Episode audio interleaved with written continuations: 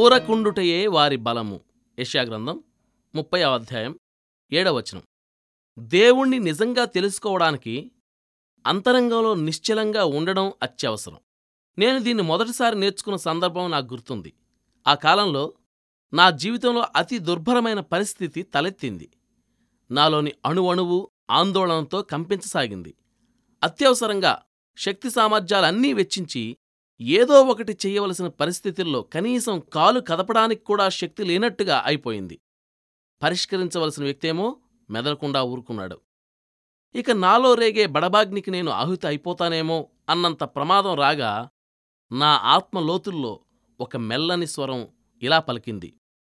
నేను దేవుడు నన్ను తెలుసుకుని ఓరకనే ఉండు. ఆ మాటల్లో ఎంత శక్తి ఉంది?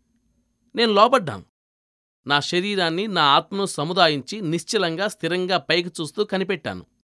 అప్పుడు నాకు అర్థమైంది. అంత అత్యవసర పరిస్థితిలో నా నిస్సహాయతలో దాన్ని ఎదుర్కోవడానికి వచ్చింది నా దేవుడే అని. ఆయనలో సేదదీరాను ఎన్ని భాగ్యాలైనా ఆ అనుభవం కోసం వదిలేయడానికి నేను సిద్ధమే. ఆ నిశ్చల స్థితిలో నుండి అత్యవసర స్థితిని కడతేర్చేందుకు ఒక వింత శక్తి పుట్టుకొచ్చింది.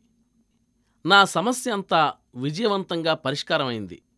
ఊరకనే ఉండడంలోనే నా బలం దాగి ఉందని నేర్చుకున్నాను.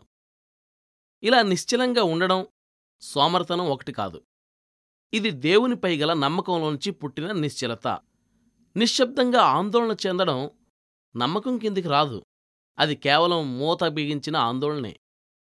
విలయ తాండవమాడే గాలివానలో కాదు. నాలుకలు చాపే అగ్నిలో భూకంపంలో కాదు. భయాలు తొలగేది నా నిశ్శబ్దంలోనే. చల్లని మెల్లని స్వరం వినవచ్చేది మౌనంలోనే. దేవుని కొండపై ఓ హృదయమా? మౌనంగా ఉండుమా? భయాలు మెండుగా అవసరాలు దండిగా ఉండగా? వాంఛలు విన్నపాలు వెలుగు నోచుకోక ఉండగా? అండైన దేవుని నిండు మాటలు ఆలకించుమా.